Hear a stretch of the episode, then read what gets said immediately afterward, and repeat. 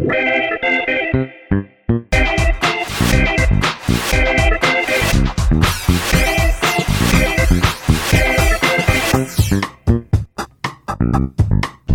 迎收听《朋友们》，我是十一，我是梅心。这两天在开车的时候，非常非常的没有安全感。当初不是 survey 了很久的那个行车记录器啊，前跟后都有一起的，结果我现在的后行车记录器坏掉了。为什么那么快？我就有一点后悔推了这个品牌给其他的听众朋友。哦，你之前有讲过这个牌子，买了一年半之后，后行车记录器就挂掉了。那我就想说，过保了也没关系，至少我还可以修一下，问一下那个价钱。寄回去之后啊，厂商跟我说。你要先提出你的购买证明，因为网络上有很多可能水货之类的。我心里面其实有一点不爽，当初我是叫卖车的业务送给我的，你叫我再回去找他拿，好像对方说不定也不一定在了嘛。对，所以我就想说，那有没有别的办法？我给你我的序号，不就还好，很快就坏了，要四五年就麻烦了嘛。就你知道，我心里面开始有一点点对大家有一点点的愧疚。今天有人听了我的话，然后买了这个东西，一年半之后它就坏掉了，错应该在我身上。你有推过这个牌子吗？我记得那时候只是你刚好有讲到。其实后来有听众朋友在买新车的时候，我已经在帮你了哦，四个儿子哦。那我就觉得说我应该要道歉一下。不管怎么说，后来我把它寄回去了，对方就回复说：“哎，真的是你的镜头坏掉了，你给我一千块，你就可以拿到一个全新的。”我又多问了一句，我觉得好像有点不得体。我问这个厂商说：“后镜头这次有保固吗？”他隔了两天，他再回信给我。两天呢、欸？两天。我想他心里面应该还是在挣扎，毕竟是同一批嘛。他应该不是在挣扎，应该有一些恶毒的话在对你讲。但是他最后给我一个答案是说：“去死。”一千块你也在那边？就我买回来的这个新的后行车记录器呢，保固还有三个月，我就有一点点哈想说算了，坦然就把它买回来了。三个月而已，嗯，很短呢。你是不是觉得很奇怪？对啊，如果它是全新的，是虾饼是不是？你可以吃虾饼吗？我不行，怎么会不行？以前的虾饼可以，现在的虾饼就不太行。差在哪里？现在来真的，以前的虾饼比较简单一点。我如果去老街看到虾饼，我是真的会把它买一包回去的。而且你知道那一包都超级超级大嘛？对啊，我都觉得说，我就可以边看影集的时候边把它嗑完，吃起来的感觉咸咸的、酥酥的，跟那个鱼酥不太一样。当然不一样，一个是虾饼嘛，一个是鱼酥。没有，我是说他们在制作的那一个口感的方式。鱼酥就是一定要配一个汤，一个液体可以吸附到汤汁之后一起吃。鱼酥比较硬吧？对，鱼酥比较干。你会很好奇我怎么知道？为什么？我不知道，我就知道。但是那个虾饼不一样，虾饼就是那种你可以放在那边直接刻是没有问题的。我还是要讲一下，为什么我现在会觉得不安？我现在是没有后行车记录器的状况底下，然后再开高速公路。哦，这样我会很怕哎、欸。怕的点不是因为可能发生事故的时候没办法记录那个当下的状况，你是怕它再坏掉？三个月之后，如果它再坏掉，我接下来该怎么做？觉得我是你，我就不会再花一千块买后镜头了。我会一次把整组都换掉，因为开发的工程师应该是同一组人。我觉得人性本善，对方试出了这个诚意的话。也许我应该再给对方一次机会，可是那个机会又只剩下三个月，我是不是应该头都洗下去了，就给他全身都一起洗？我觉得你会再赔一千块。那我现在因为没有后镜头，开高速公路的时候，昨天就发生这个状况，下匝道的时候开始在排队，后面就有一个阿伯啊，开着一台货车，急急的这样开过来。那因为我已经在减速，准备要停等，你就看到阿伯哦，非常从容。表情一副就是他是在地的老先生，一边握着方向盘，另外一只手就拿着手机，就像比目鱼一样。左边的眼睛呢看着前面的车，右边的眼睛看着那只手机。哦，你看得很仔细耶。当我没有行车记录器之后啊，在每一次停等红灯的时候，我都要一直不停的看着后面，我不知道会有什么事情发生。欸，你前面的车的人也会很焦虑。为什么？因为这个人开车不看前面。记录得到前面的状况，对不对？只要担心说会不会有旁边的车子硬要插队进来，至少我就可以防守住我这一道了。但是你的屁股是没有任何东西可以防守的。看到那个阿贝处之泰然的就这样做了这件事情，我就想要试试看你上次跟我说的那个招式。车子大家都停下来之后，直接打倒退档，剉赛。他真的没看，我那一招是仅限在有在看的人。他真的没看，我都已经放在那边倒车了十秒哦，他还是眼睛非常专注的，左眼看着我的车，右眼看着他的手机，一刻都不愿意放过。我这个时候就知道我输了，没有好好的盯着后面这台阿贝的车的话，等一下一定会出事。心急的想要去接我女儿下课嘛，路上发生一些什么样的意外，卡住了后面的行程，我会觉得很不安。下一个方法来了，我就应该要离开这个车道，找到别的地方去离开这个阿贝。但是前面都在塞车，我就想了下一招。前车开始慢慢移动的时候，我不动，等着前面的距离拉得越来越大，大概已经有五个车身了。一瞬间的，我就把车子加速就跑走了。果不其然，阿伯一样是左边的眼睛看着我的车，右边的眼睛看着他的手机。你就看到他慢慢的这样开走，开走，开走，完全不打算追上来。就在阿伯这样慢慢的行驶的当下，又有一台厉害的车子，像我刚刚的想法一样，从阿伯的旁边这样超过去。这个时候，阿伯突然之间好像醒过来一样，踩了油门加速，两台车就小小的顶在一起，撞在一起啊、哦。然后我就觉得很难过，我没有行车记录器的记录给警察帮他们辩驳一下，说他们到底发生了什么样的事情。但是我就要问你，BV。这个优秀的精品品牌最近推出了一个新的服务，买他们家的包包就有终身保固。等一下，跟刚才前面话题有关吗？有吧？我我是想问清楚。我刚刚讲，因为我的那个行车记录器过保了，接下来你会觉得说，要不要花钱修它是一个很痛苦的决定。精品可能也会落入一样的陷阱。BV 就跳出来说，他现在开启了一个终身保护的机制，只要买他们家的包包，他就会送你一个证书，以后拿着这个证书，非人为操作底下五金啊拉链有损坏的话，免费维修，这样子就大大的提升我要去买它的心情。现在有了这个证书，越愿意把这个东西拿出来用啊，一个东西打上了终身保固，你就会让人家对你这个品牌有了一个信任度。就如果我们对我们的贴图也打出了终身保固，最近跳的真的厉害。我再跟一下，我再跟一下。现在录音的话这么认真听，是不是？好，来来来，我最近在创造一个新的风格。我的脑袋如果打开来的时候，脑洞大开，应该可以把这些事情串联起来。我要说的是，我的话题还在前面那一个、欸。你觉得有一天早上我在开车的时候，我就传了一个有一个后面的人在睡觉的照片给你。对。就是我后面那台车的人在睡觉，哦，然后你就回了我一些比较词不达意的话，嗯，不太重要，因为早上嘛，嗯，然后我也觉得还好，但是你回了一句话之后，我就发现你好像没有认真看那张照片，哦，那个就是一个男生嘛，就是他在后面开车睡着，等红绿灯他睡着了，很正常啊，嗯，然后你就跟我讲他的方向盘是桃木的，我想啊，那你应该没看到，因为那一个人是我们的同事啊，我只是想跟你讲，我们的同事睡得很安详啊。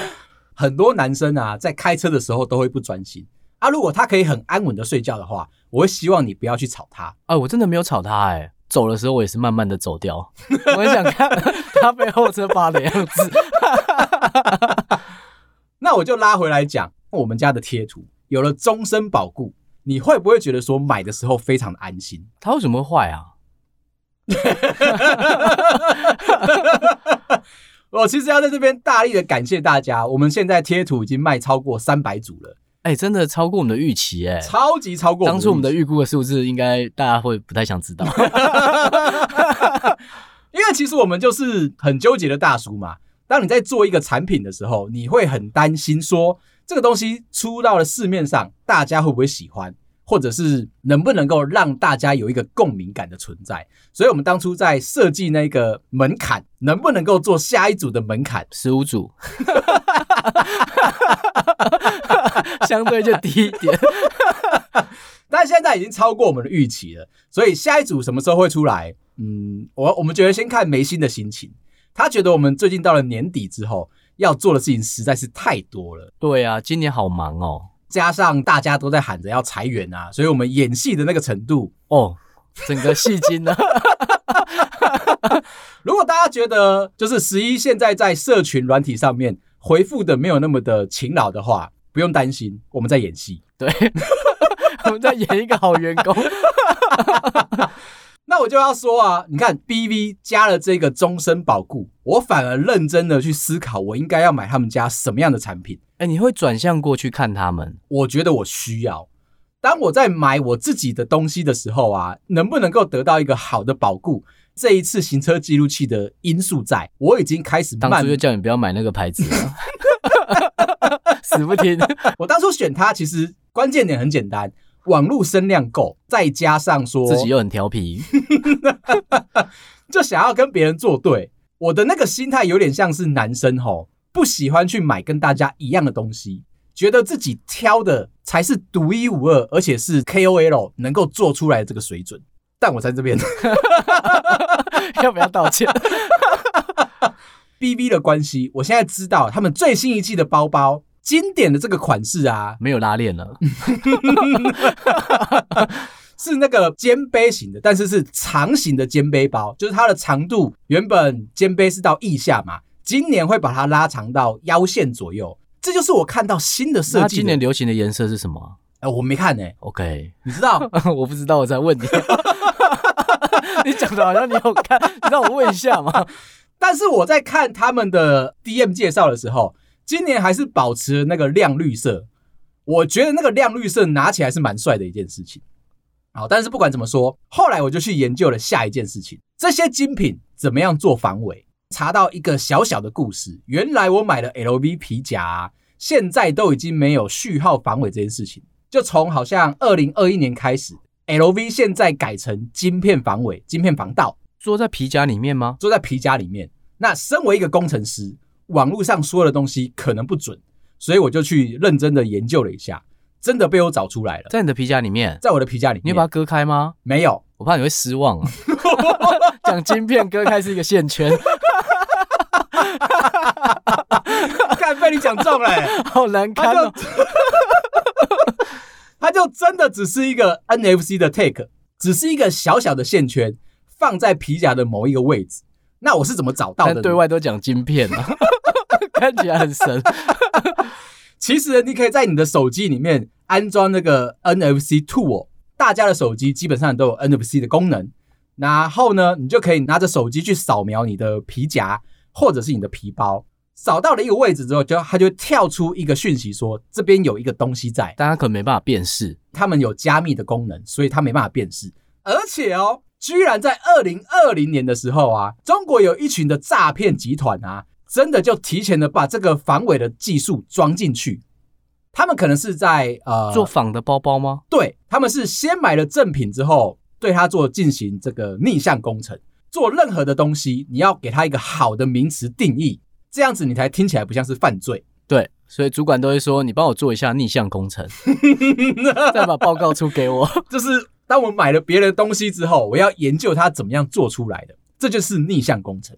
把这个想法放大到尾包集团这里来看看，他们也是认真的工程师啊，跟着这个时代的脚步。一听到风声，知道 LV 集团开始要做防伪的状况，以前都是用标嘛，对啊，然后用皮件来看，他们现在就马上把 NFC tag 摆进去，只是他们做了一个小小的这个手脚，让你觉得说好像有一点烂惨。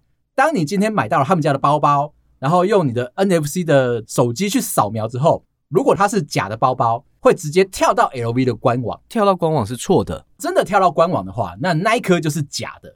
所有的资料其实都包在原厂的编码里面。只要你认为那一个扫出来的呃数据觉得怪怪的，你应该就去做一下检查。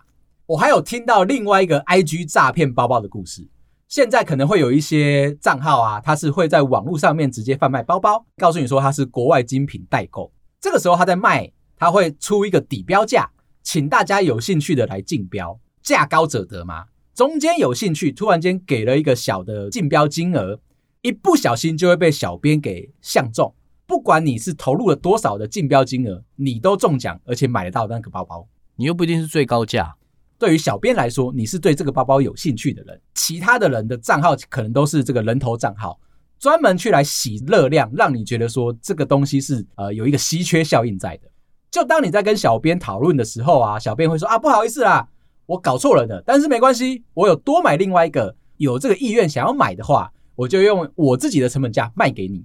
这边其实就拉出来一点点客户跟厂家之间的那个信任感，因为我们是朋友，所以我愿意用一个比较好的价格给你。这个故事呢，发生在他们竞标的第二次。第一个包包是 Celine 的包包，这个女生没标到，她也觉得说无所谓。第二个是一个 Gucci 的包包，这个女生觉得说有兴趣，反正她就是跟对方讨论来讨论去，决定要买了。对方说：“你先汇给我一万六千元的定金，接下来货到付款。”他真的收到那个包包，但是回家打开来，缝线啊、车边啊，甚至是外包装还有防尘套，都不像精品应该有的水准。开始跟对方在那边吵架、拍照啊，对方开始不理了。后来很痛苦，本来想说应该要认赔售出，但是找到了一个网站，告诉他说你不能够这样做，其实你的钱是可以讨得回来的。我想要讲的重点在这里，你下次可以直接讲嘛。担心大家可能会有一个迷失，说真的被骗了之后，有些钱是去了就回不来。其实你可以去找保质大队，把你身边所有的，那是警察的单位吗？对对对对对对对，报警的话可能没什么太大的作用。然后你要去找保质大队去报这边的案件，他们会教你说你要怎么样去立案。中间有一个过程，就是你要去找到邮寄的这个货运商，你可以得到单号，你可以得到这个寄件人的状态。有时候你的货款寄放在货运公司身上代收的地方，对，你就有机会把你买到假的包包退还给货运商之后，对方会退款给你，你是有机会把你当初付出去的钱拿回来。这个东西很重要，大家不要觉得说你被骗了，鼻子摸一摸就结束了，这个后面经历的时间会很长，可是那都是你的血汗钱，不要轻易的就送给了别人。OK，你忽然间这么认真。我不敢吐槽你，我自己也会有这个想法，在网络上被骗了，可能会担心说后面要讨回来那个流程，就像我们刚刚一开始讲这个行车记录器一样，他没有骗你，他就真的坏掉了，我又要跟他来来回回，对，然后我又要给他钱，说不定还不会把好的东西寄还给我，担心这件事情的话，当初就不要买这个品牌。好啦，所以我下次我就买你推荐那个品牌。好，因为你好像用到现在都没有坏掉。对啊，我一直觉得这种东西应该不用特别在乎啊。打到我工程师最不爽的那一块，当初在设计产品的时候，不会把这个使用期限设计的这么的短，但是就有一些不孝的工程师，不好好上班，偷跑去看电影，案子不好好做。那我要跟你说，我要来介绍黑亚当，怕你觉得说我去看的黑亚当。都没有跟大家分享，是一个不道德的行为。我觉得黑亚当在这一集讲吗？不可以吗？我们刚才在讲说演一个好官好员工，我们有演，只是在看完黑亚当之后，股市才大崩盘嘛。在那个之前，我们是不是都风平浪静的？对啊。那再来就是 老板在想要砍多少人？你会不会紧张？我觉得我还好哎、欸，蛮看淡的。可能在外商也待了一段时间嘛，嗯，就是觉得每年都要被恐吓一下啊。但今年很真哦，今年是真的有一点点担心啦。而且其实我在期待的是贴图再买一点嘛，救救工程师。那黑亚当我觉得很值得推荐，这一次的打戏啊，跟这个剧情节奏，其实出乎以前 DC 电影的意料之外。真的吗？嗯，是好片，是好片。是爽片。反观，如果你去看漫威的其他类型的英雄主义的片啊，越来越文绉绉，而且有那种说教意味在。可是这个主角演的戏没问题吧？哦，你说巨石强森吗？我没说。我刚才说男主角。我认为哈，不要在乎主角是谁，不要在乎剧情是什么，在乎的是他整个打斗的这个流畅的感觉。以前的 DC 电影会让你觉得有点沉闷，这一次有把痛快感讲出来哦，那就比较好一些。然后再来就是巨石强森本人又身材又比其他电影来的就更好看，他有在练壮一点，他有在让你觉得说他整个人就是非常的潇洒，肌肉美感，这样子你其实你就值得去看。你会问我下一个事情，他跟其他类型的电影他演过的有什么不一样？不好说。他会笑吗？他这次没有笑哦，那就不像保姆。但是他有皱眉头哦，那就可能跟 开车的时候一样。再来就是我最近看到一个小小的新闻，触动到我大叔的内心，我有点不高兴。这个事件是说，有一个女生长时间在麦当劳上班，她可以依据现阶段这一个顾客点了什么样的餐，来推断这个人的年纪跟这个人的事业。你都点什么啊？我都点大麦克，但是我必须要在这边澄清一下，虽然他说的很准，他说点大麦克的。就是中年大叔，我是怕你改答案，所 以先问你，坦然的去面对。只是我不懂他们有什么样的关联性。大麦克对于一个中年男子来说，他是一个至高无上的存在，比较保守吧？保守？你是说我没有那个年轻人的冲劲喽？对啊。可是他有说，如果你今天是年轻人，高中生或者大学生，你会去点麦香鸡，对不对？嗯，是不是让人家很疑惑？我惨了，我是偷了我的年纪。你应该跟我一样一起点大麦克，这样才可以符合你的形象啊！另外，他有说四分之一磅的起司堡，这个台湾也没有这个品项，那你就是一个中年妇女。可能是因为大姐们啊，都会对身材有一点点的想法跟要求，很想要吃一个汉堡，可是她又不希望得到这么样高的咸度或者是钠含量，所以她就点了四分之一磅的起司堡。中年男子这边有一个大大的疑问，可能是追求 CP 值的关系。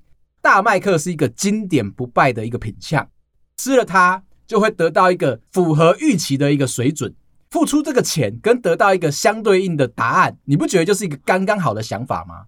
那你今天如果去尝试别的品相，你今天是一个大叔吃了麦香鸡，旁边的人看你的时候，你有钱吗？你过得好吗？就会担心说，大叔是不是在人生的道路上面啊，遇到了一些小小的困扰？改变一下你现在人生的 pattern。那时候在美国出差啊，我觉得好惊人哦！就是那边的速食店是可以饮料是自己可以续杯的，所以他就给你一个杯子，自己去挑自己要的口味。然后他看你要买大的还小的嘛。那边人都好诚实哦，就有些人会点大杯的杯子，有些人会买小的。那如果这件事发生在台湾，可以无限续杯挑饮料的口味，你还会买大的杯子吗？我必须要这么说，在这边我要，你是一个很诚实的台湾人，所以我要谴责我妈妈。每次到了 Costco，你要知道有一点贪小便宜的这个洋葱脸就跑出来了。他叫我带他去 Costco，他手边就会准备大包小包的水壶，会准备三个，有一些可以装东西的这种乐扣乐扣这种容器啊，他也会准备四个到五个。他会穿横条纹的衣服吗？他不是汉堡神偷，他是洋葱神偷啊！当我们进去 Costco 买完东西出来之后，假意的关心你那边有熟食，你今天想要吃披萨还是想要吃牛肉卷？二话不说，想说前面 Costco 的钱我都已经付了，妈妈妈要请我吃午餐，我一定是开心的乱点嘛。接着你就看到妈妈非常开心的冲过去这个熟食门口，点了个餐之后往右边走，大概要等到二十分钟之后，她才会出现。她已经不管你刚刚点了什么样的熟食，因为那是你自己要去拿的事情嘛。回过头你看到我妈妈的时候啊，一个圣诞老人，还好现在 Costco 已经禁止了这件事情，不夸张，他把三四个水壶啊拿到这个饮料机前面。因为有不同口味，对，要分开嘛。对，当然他要照顾到全家人的心情。如果他今天妈妈嘛，就担心你没吃饱，全部都拿可乐，你会不会觉得腻？但是他又有雪碧，他又有七喜，他又有柠檬红茶。这个时候你会不会觉得妈妈很伟大？很伟大，很伟大，真的很伟大。他又担心你在吃牛肉卷饼的时候会被它里面的这些呃肉汁的滋味觉得说有一点腻。洋葱就变成一个非常重要的事情，很重要，非常重要。洋葱它是一个，员工是直接在你妈的包包补货吗？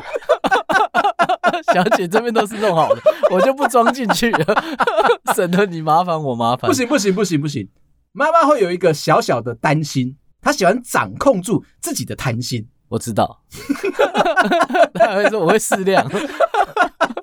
洋葱他就把他的乐扣乐扣盒啊全部打开来，也是四五个。记得那个洋葱是用推拉的方式嘛？对啊，就是把它挤出来，很平均的都把它撒平在这个同一个水平上面。你知道他为什么可以做得到这个水准吗？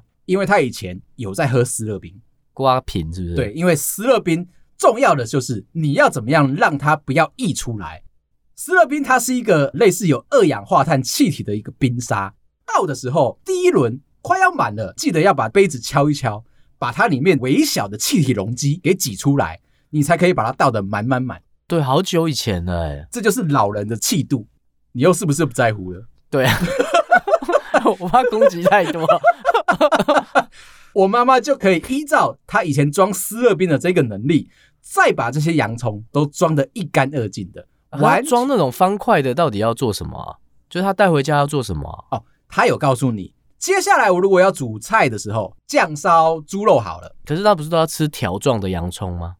哦，不是，不是，不是，不是，不是，你洋葱还要切丁，这件事情很麻烦。会影响到家庭主妇备料的这个时间，而且可能会流眼泪嘛。对，但是今天有员工也是在流眼泪啊。提醒一下你妈而已，没事没事没事。今天有一个这么伟大的 shopping mall 已经帮你准备好了，而且我是不是有买披萨？哦，而且你有消费啦。我既然有消费了，应该就可以拿了吧？对不对？对，因为赔钱的生意不会有人做嘛。他也没有说他限量啊，只有写说请酌量使用。你既然无法阻止跟量化，怕警卫吗？准备了这么多的容器，必须要准备相同的人数，进出这个门口的时候，才不会被警卫白眼。这就是关系到羞耻心的部分。带着一微微的羞耻心的话，你会希望你把不要跟这个妈妈走在一起。后来我真的是每次跟我妈去 Costco 啊，都会被她气的一个不行。她说出来的狡辩吗？也是让你没办法反驳她。后来还好，Costco 停下了这个规矩。但是我要说，当年的酱有拿吗？番茄酱啊那些，为什么不拿？OK。当初那个温蒂汉堡还有小骑士，也是有你刚刚讲的那个服务。我们刚刚是讲说你在美国的最一开始的时候，嗯，对，OK OK。我回来了，我回来了。你妈那个太印象深刻。你还没回答我问题啦！啊，就身为一个诚实的台湾人，嗯，请问你会买大的杯子的还是小的杯子？这个其实又关系到下一个这个民间故事，怕我扯得太远，没关系，我会再拉回来。你知道半屏山的故事吗？传言就是发型那个吗？半屏山？哦，不是，我是说那个地名，有一座山，它被削了一半，所以人家就称它叫做半屏山。其实沿用到发型，我就生气了。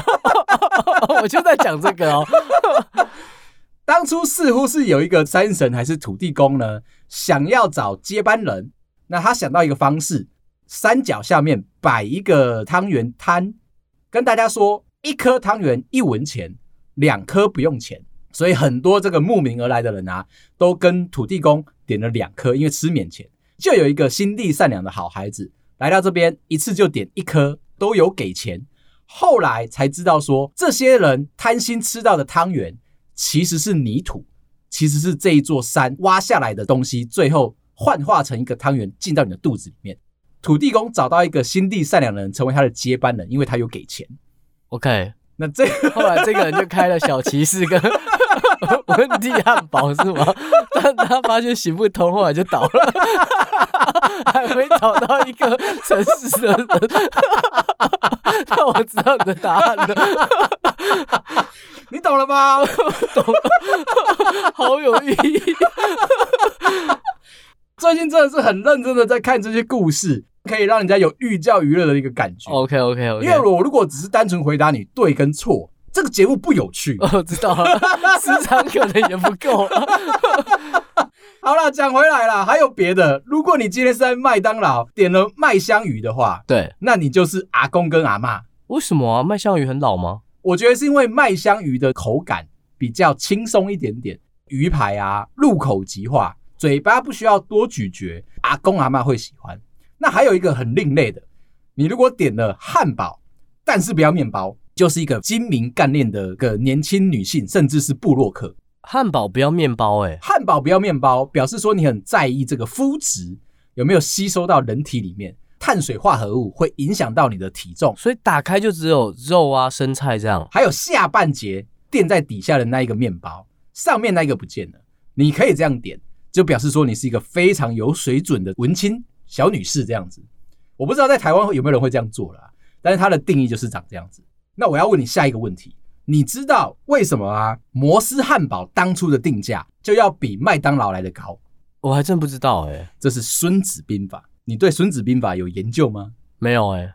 他的意思是说，你是不是不想听了？我可以听啊，我可以听。他的意思是，我会剪掉啊。我现在放空了。当初的这个摩斯啊，为了要踏进市场，而且他已经先看到了小骑士跟温蒂汉堡似乎在跟麦当劳短兵相接的时候败下阵来，发觉到一件事情。孙子兵法告诉你说，对手是一个品牌力太强的对象的话，不应该跟他正面冲击，找出来你的优势，然后用奇招来制服他。当初的麦当劳就用平价、快速、美味这三个 slogan 打中了台湾人的心。摩斯汉堡该怎么办呢？他反其道而行，他说：“那我接下来就用贵 不好吃，有有到这么奇吗？” 他说：“他用现做食材，又有职人风味。”用一个比较高阶、高端的一个想法，让你去觉得说吃他的东西就有一个健康，而且又有一种 fashion 的程度。后来他也就慢慢的打进来，大家的印象就会觉得说，素食可能就是相对来说只是快速的餐点，对于健康可能会有稍微的影响在，对于体重可能会有稍微的影响在。但是我今天如果吃摩斯的话，感受就不一样哦。你是是吃不饱的哦，要胖就不简单。而且我又在同步的资讯里面找到了麦当劳的员工啊，进入了这间公司上班。学摩斯卖的比较贵，你还没讲啊？他就是用《孙子兵法》跟你说，你要用奇招的方式。对，今天如果他的那个品牌力对方太强，你就不能跟他正面冲突。但《孙子兵法》还有讲下一件事情：如果兵力是对方的十倍，你就围殴他。你今天只是对方的，看这需要他讲吗？对不起，我忍不住骂脏话。我都他十倍了，我还跟你说，我边吃泡面边打。你今天如果只是他的五倍，也是围殴他，但是你要有一点小小的对策。那你今天跟他平起平坐，相同的兵力的时候，不能够跟他硬干。他是用这样的思考逻辑，告诉你说，你在商业操作上面都应该用这一些方式来进行，这才是孙子兵法的想法。那摩斯就是学到了，说我不要跟你正面突击啊，把价格带拉高，而且吃我是健康的，现点现做，拖台前也没有关系，你就会觉得说有一个至高无上的荣耀感。我没有在 diss 摩斯哦，我一定要在这边疯狂的修正回来。刚刚要讲，你比较喜欢麦当劳还是摩斯啊？我比较喜欢麦当劳，OK，而且我喜欢大麦。在攻击摩斯没错。麦当劳的员工守则里面啊，HR 的教育系统上面。带出来一个很深刻的一个想法，希望来。你会吃摩斯的可乐饼吗？我没吃过哎、欸，你真的没吃过？我没吃过，不好吃吗？我觉得好吃，我 只是聊一下而已。好了，你说麦当劳怎么了？我要先说，我很喜欢摩斯的薯条，它的薯条对我来说就是远比麦当劳来的有层次。你怎么会觉得会留住这一段呢？大家的印象只会说哦，十一喜欢麦当劳，不喜欢摩斯。后面这个就是麦当劳说，他们希望他们的员工啊，从这个公司学到的东西是，我以后的血液里面留着麦当劳的番茄酱，就是他们去了麦当劳上完班之后，学到了各种的技能，最终最终，当我问到你在麦当劳学到了一个什么样的感受的时候。员工们可以很骄傲的说出来说：“唯有他，他应该有大十倍吧？”